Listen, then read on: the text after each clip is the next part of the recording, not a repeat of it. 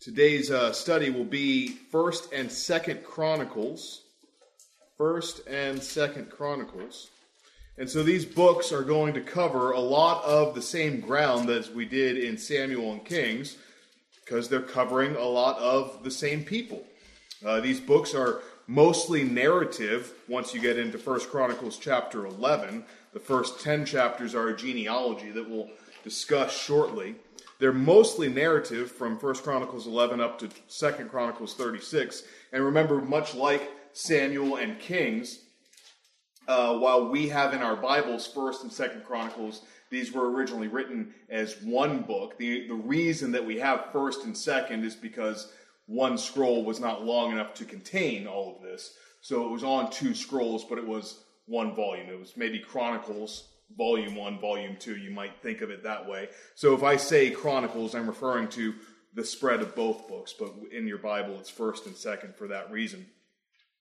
Um, the narrative is going to trace the time of King David, uh, not from when he's anointed by Samuel, as it starts in First Samuel, but rather from the time that he's the king.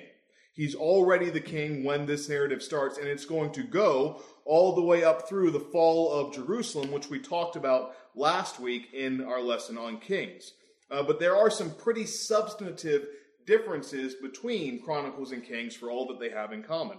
Uh, does anybody recall the the key difference between Chronicles and Samuel and Kings? Um, does anybody recall why it matters? So I'll, I'll, I'll narrow that question more specifically here. When not not year wise, but in terms of series of events. There's a big historic event that happens. When is Kings written uh, in relation to that event? During the captivity of Babylon? During the captivity of Babylon. Babylon, the Babylonian captivity, is one of the great redemptive historical events in biblical history. We'll talk about that in a minute. And it's written during the captivity. Why does that matter, Mr. Johnson? Because they're trying to figure out why they're there. Why they're there. How did we get here? What went wrong? somebody else, when would Chronicles be written? We talked about this briefly last week, but maybe you can just make a educated guess based on the fact that the last week's lesson was written, or the, the books for last week's lesson were written during. I saw someone mouthed it. When was Chronicles written?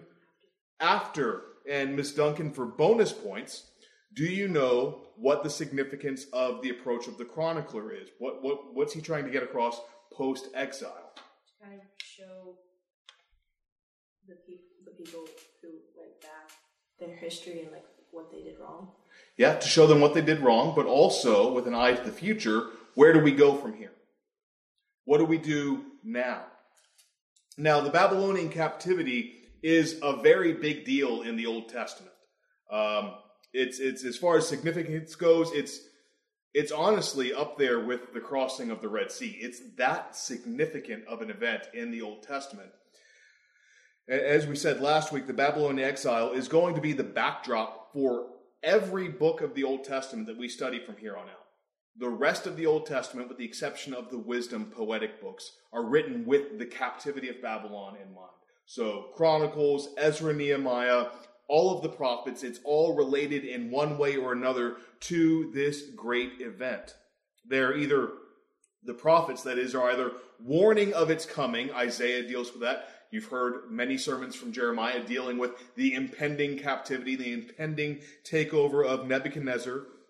Um, they're either warning of it or they're dealing with it in the moment. Ezekiel, Daniel, prophets of those sorts are writing during the captivity, or they're helping to process after it. Prophets like um, Zechariah, Malachi, ones like that.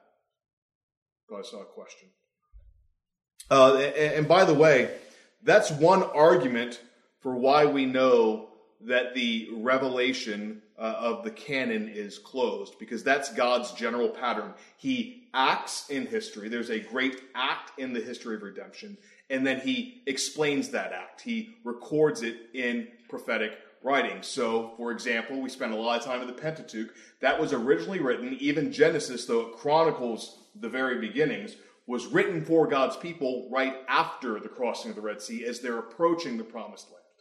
And so we get the five books of Moses explaining and working out the ramifications of that great act. Similarly, in the Babylonian captivity, we get all of the prophets and all of the historical books in one way or another.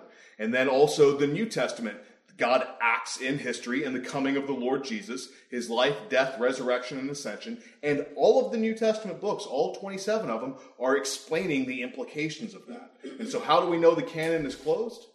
Because the next great act of redemptive history that God would record theoretically is the return of Christ. But there is no need to record that because then we will be with him. We will be with him in heaven. So that's why we know the canon is closed. So all of these books, wrapping back into our main point for today, are explaining one way or another the Babylonian captivity. Now, let me ask this. Why would the Babylonian captivity be such a big deal to the people of God? These other acts, the, the delivery out of Egypt, the coming of Christ, these are glorious acts that speak of salvation and redemption. Is Babylonian captivity doing that? No. What is it? It's punishment, it's judgment. Why is this such a crisis of faith for the people of God? Would somebody please read Genesis 17, 7 to 8, and then somebody else flip to 2 Samuel 7, 16. So Genesis 17, 7 to 8, and then 2 Samuel 7, 16.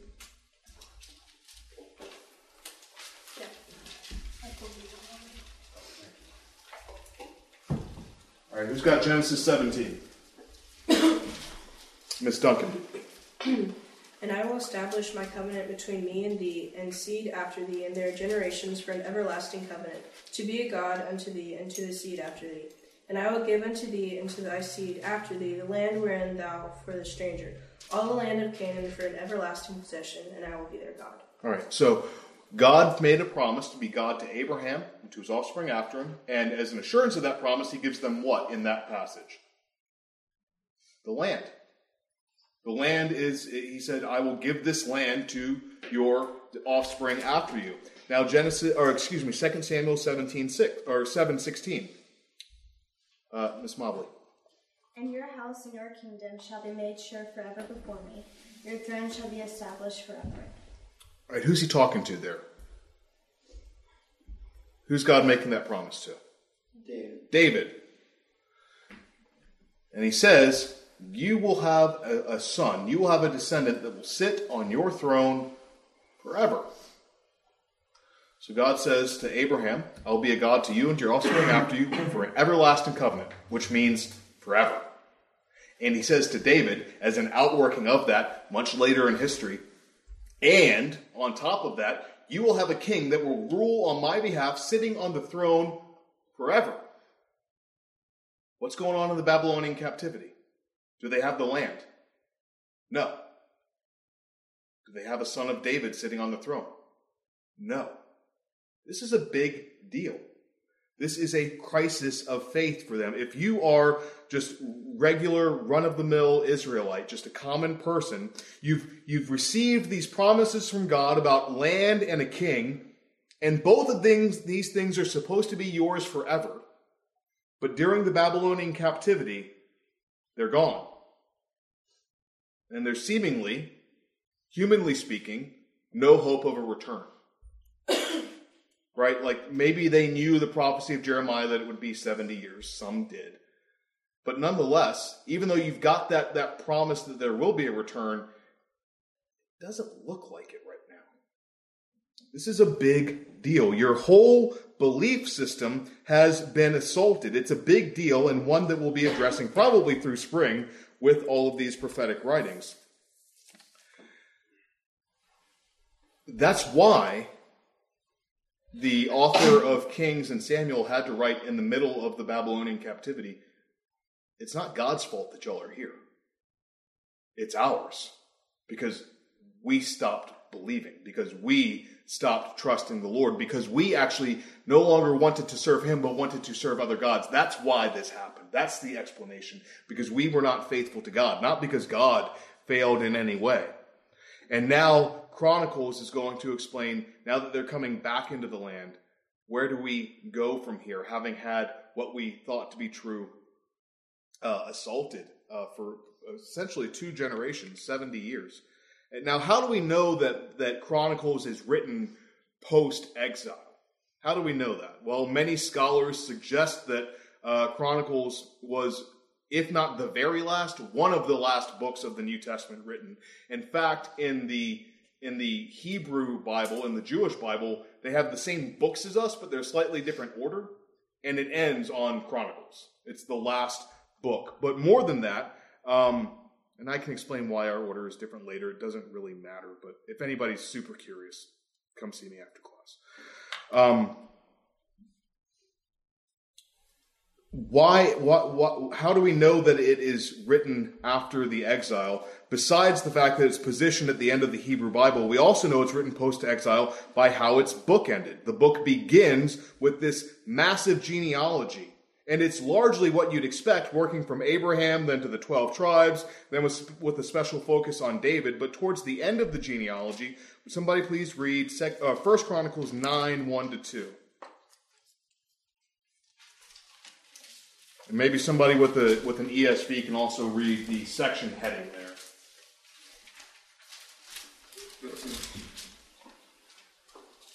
First Chronicles what? Nine one to two, and include the section heading just for fun. A genealogy of the returned exiles. So all Israel was recorded in genealogies, and these are written in the book of the kings of Israel. And Judah was taken into exile in Babylon because of their breach of faith.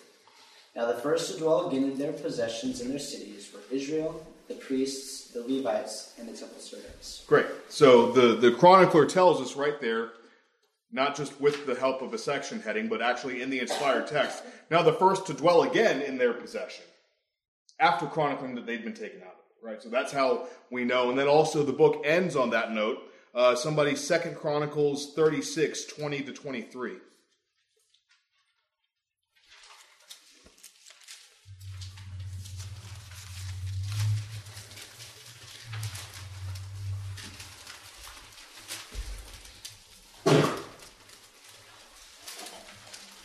Second Chronicles 36, 20 to 23. He took into exile in Babylon those who had escaped from the sword, and became servants to him and to his sons until the establishment of the kingdom of Persia, to fulfill the word of the Lord by the mouth of Jeremiah, until the land had enjoyed its Sabbaths. All the days that it lay desolate, it kept Sabbath to fulfill seventy years. Now, in the first year of Cyrus, king of Persia, that the word of the Lord by the mouth of Jeremiah might be fulfilled, the Lord stirred up the spirit of Cyrus, king of Persia, so that he made a proclamation throughout all his kingdom and also put it in writing. Thus says Cyrus, king of Persia The Lord, the God of heaven, has given me all the kingdoms of the earth, and has charged me to build him a house at Jerusalem, which is in Judah.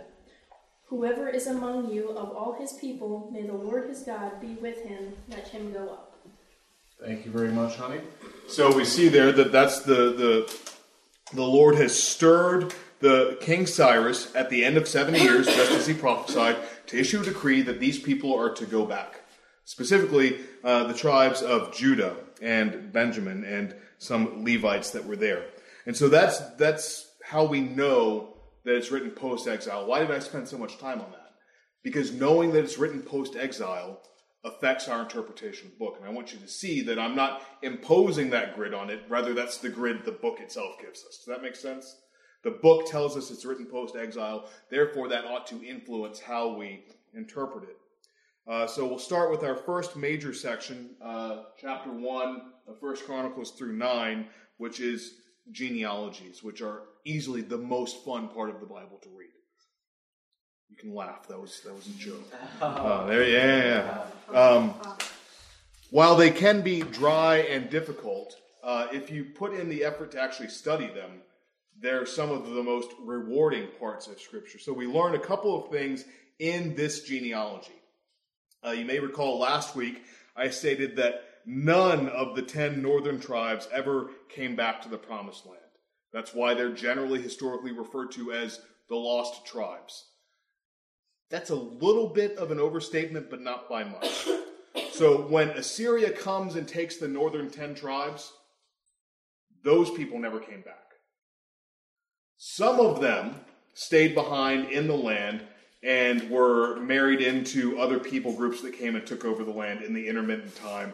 And so they basically mixed races uh, to the point of not being recognizable or distinguishable anymore. When you come to the New Testament and you read things like the Jews, those that are descended from the tribe of Judah, had no dealing with Samaritans. That's the descendants of some of those that remained behind that would be mixed uh, racially.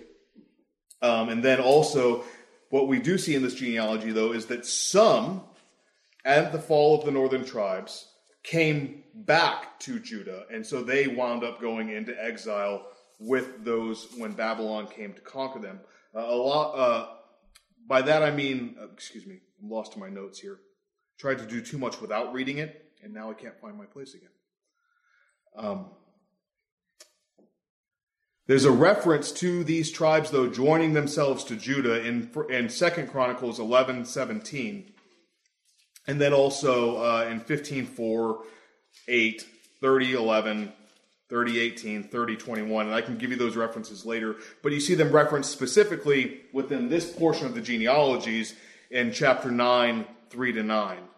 So we see that in some way, even though it's a very small representative, God preserves all of the tribes in this captivity. And so when they return, in small numbers, but nonetheless, all of the tribes are represented. The other interesting thing that we see in these genealogies is there are several foreigners counted amongst the people of Israel. That is, several non ethnically descendants of Abraham that are counted among the people of God, even in the Old Testament. We see the Ishmaelites. These would be descendants of Ishmael as opposed to Isaac, through whom the blessing was supposed to go. We see the Ishmaelites in 1 Chronicles 1.30 and again in 27.30.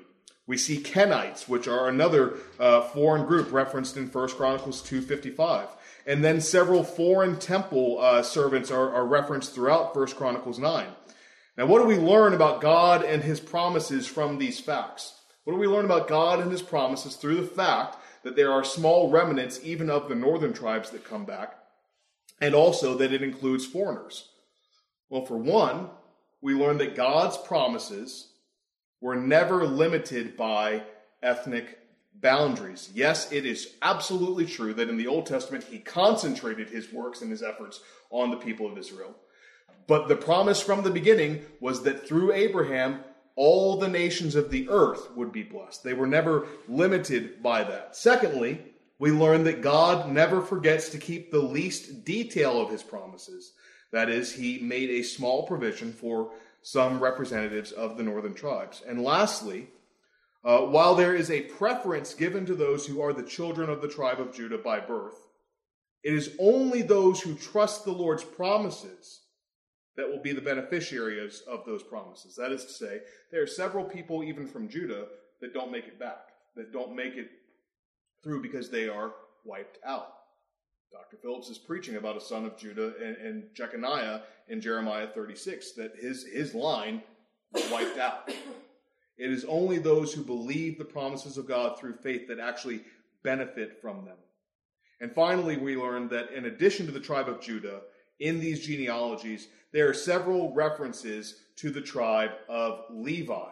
Uh, for example, you could compare the genealogy as listed in chapters 6 and 7, and you'll see that Levi takes up a lot of space, and tribes like Manasseh, Ephraim, ones like that are like maybe two lines.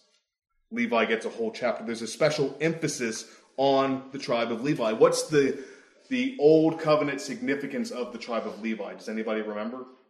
What was their job? They were what? The priests. So there's a special emphasis in Chronicles both on the tribe of Judah, who are the kingly tribe, and on the tribe of Levi, who are the priestly tribe. In other words, what we're told even at the outset is the answer to this question where do we go from here? It's going to involve a priest and a king. I hope you see where this is going. That's right. It's always going there. I hope you see that, that, that he's even laying the foundation within the genealogy with this emphasis on a royal tribe and on a priestly tribe. Now, Second Chronicle or First Chronicles rather into Second Chronicles is going to cover the United Kingdom. Uh, this is the longest section on the book at nearly 30 chapters, and it makes it that therefore it takes up a little bit more than half. And this section focuses on David and Solomon, both of whom we discussed quite extensively last week. But they're going to function in a little bit of a different way. Um, there's special emphasis that's given uh, on Solomon and David that's not mentioned in Kings, such as David's efforts in providing uh, the means for the building of the temple. Uh, David's organizing of the Levites to build the temple in Samuel and Kings is given about six verses. In Chronicles, it's given a chapter. There's a bigger emphasis on this. Solomon is also portrayed uh, deeply associated with the worship of God. Uh, one scholar writes The chronicler omitted most of the well known failures of these kings that were recorded in Samuel and Kings because he sought to persuade his audience to seek God's blessing by following the positive features of the reigns of David and Solomon. Again, it's not to say that the chronicler is trying to whitewash history and pretend like bad things didn't happen. He's not doing that. He, he references several times, and you can read more about this in the Chronicles of the Kings of Israel. He, he, he points you to those sources. He's not trying to hide it from you. Rather, that's not the point he's trying to get across. It's not deceptive, it's not a lie, but it's rather the goal that he has is not to gloss over their failures as it was to remind the readers that while you're well acquainted with the failures of David, David wasn't all bad. Solomon wasn't all bad. They did good things too. Specifically, they are highlighted for preserving the, the authentic and correct worship of God. And then in the, sec, uh, the, the third section, which I gave up on trying to write, uh, this is Judah during the divided kingdom. And for those of you who want it for your notes, this is going to go from Second Chronicles 10 to 28. Uh, unlike kings, which kind of alternated back and forth between a northern king and a southern king and made assessments of those, uh, the chronicler is going to focus nearly all of his attention on the king of Judah. Again, because he's trying to, to, to settle uh, the, the doubts and the concerns that we no longer have a Davidic king. He's focusing on the Davidic line to, to point us to that. The chronicler led his audience to consider how the blessings and curses of God depended both on the rule of David's house and the observance of the temple and its services. And we see this on both ends of the spectrum. The, the good kings, the first thing they do is repair the temple. For example, there's Hezekiah in Second Chronicles 29 3. That's literally the first thing he does. Would somebody read that? Second Chronicles 29 3.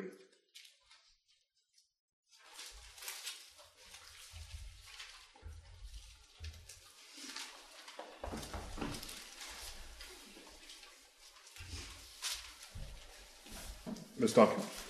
He, in the first year of his reign, in the first month, opened the doors of the house of the Lord and repaired them. First year, first month. Number one on the agenda. Let's get the temple set back up. And he's reflected on throughout the records as a good king. Bad kings descent into idolatry. Good kings turn to the Lord in times of trouble, like Jehoshaphat and his epic prayer in 2 Chronicles 25 to 12. Uh, we've got time. I'll read that for us. This is a great prayer that, would be worthy of y'all's uh, devotion and reflection later this afternoon. But this is this is a, a tremendous prayer during a time of trouble. Second Chronicles 20, beginning in verse 5. And Jehoshaphat stood in the assembly of Judah and Jerusalem, in the house of the Lord, before the new court, and said, O Lord God of our fathers, are you not God in heaven? You rule over all the kingdoms of the nations. In your hand are power and might, so that none is able to withstand you. Did you not, our God, drive out the inhabitants of this land before your people Israel, and give it forever to the descendants of Abraham your friend? See, he's rehearsing the history of who God has been to his people.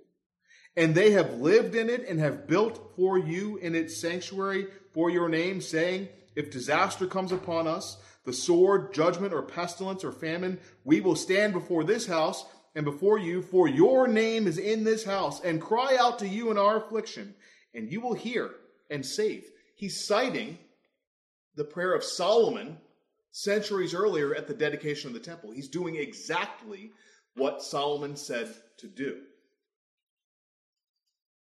And now, behold, the men of Ammon and Moab and Mount Seir, whom you would not let Israel invade when they came from the land of Egypt, and whom they avoided and did not destroy, behold, they reward us by coming to drive us out of your possession, which you have given us to inherit. O God, will you not execute judgment on them? For we are powerless against this great horde that is coming against us. We do not know what to do, but our eyes are on you. That's a good prayer. And, and the Lord blesses that prayer, and it leads to success. And, and so you see that the point is the, the, following the line of, of the good kings and following their example, they come and they worship and they pray before God, and God blesses them. And that's the, the, the theme that the chronicler is trying to unfold again and again throughout the book. Where do we go from here? We trust the Lord and we trust his appointed servants. We worship him the way he says, and we worship him under the leadership that he has instituted. We worship God according to his word without any innovation or corruption from false gods. Or to put it another way, we do what is right under the right authority. Now, here's the thing Chronicles, the last book of the Old Testament, it begins with this uh, massive genealogy, as we've talked about, and it ends with this great decree of Cyrus to restore and rebuild Jerusalem. But Cyrus, in sending them back to the promised land, if you read his decree, he does not reinstitute the Davidic line they're not free, right? When we when we come to the New Testament, they're still they're under Roman occupation. They're just passed off from one uh, ruling power to the next, who's really in authority and sets up puppet rulers that he can manipulate, like Herod the Tetrarch and so on and so forth.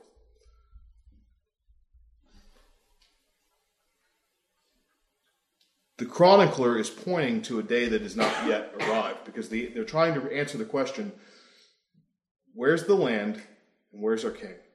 What do we do? How is God going to keep his promises to Abraham and to David? Because they don't even really own the land, they're just allowed to dwell in it. Well, 400 years later, a retired tax collector named Matthew is going to write the first book of the New Testament. And he's going to begin the very same way the last book of the Old Testament began.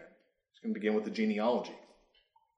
And the first line of that genealogy is This is the genealogy of Jesus Christ, the son of Abraham, the son of David. The, the, the, the, chronicler is pointing us to the king who would also be a priest. The chronicler is pointing us to the Lord Jesus, who is the one in whom all the promises of God are yes and amen, because they were never merely about physical land, and they were never merely about a human king. They were always about the, the kingdom to come and the great king who would rule over his people forever. Let's pray. God in heaven, we thank you for your word. And though, Lord, some parts of it are so distant from our culture and so distant from the way that we think, we thank you, Lord, that it all points to the Lord Jesus and tells us about him. And we ask now, Father, that as we are still waiting for our heavenly dwelling, as we are still waiting for the our blessed hope, the appearing of the glory of our great God and Savior Jesus Christ, when we will live with him in the new heavens and the new earth forever, the land that you promised with the king that you promised. We pray, Lord, that you would continually point us to him, this and all of our days, and that you would strengthen our faith, that we would walk by faith and not by sight. We ask in Christ's name and for his glory. Amen. Amen.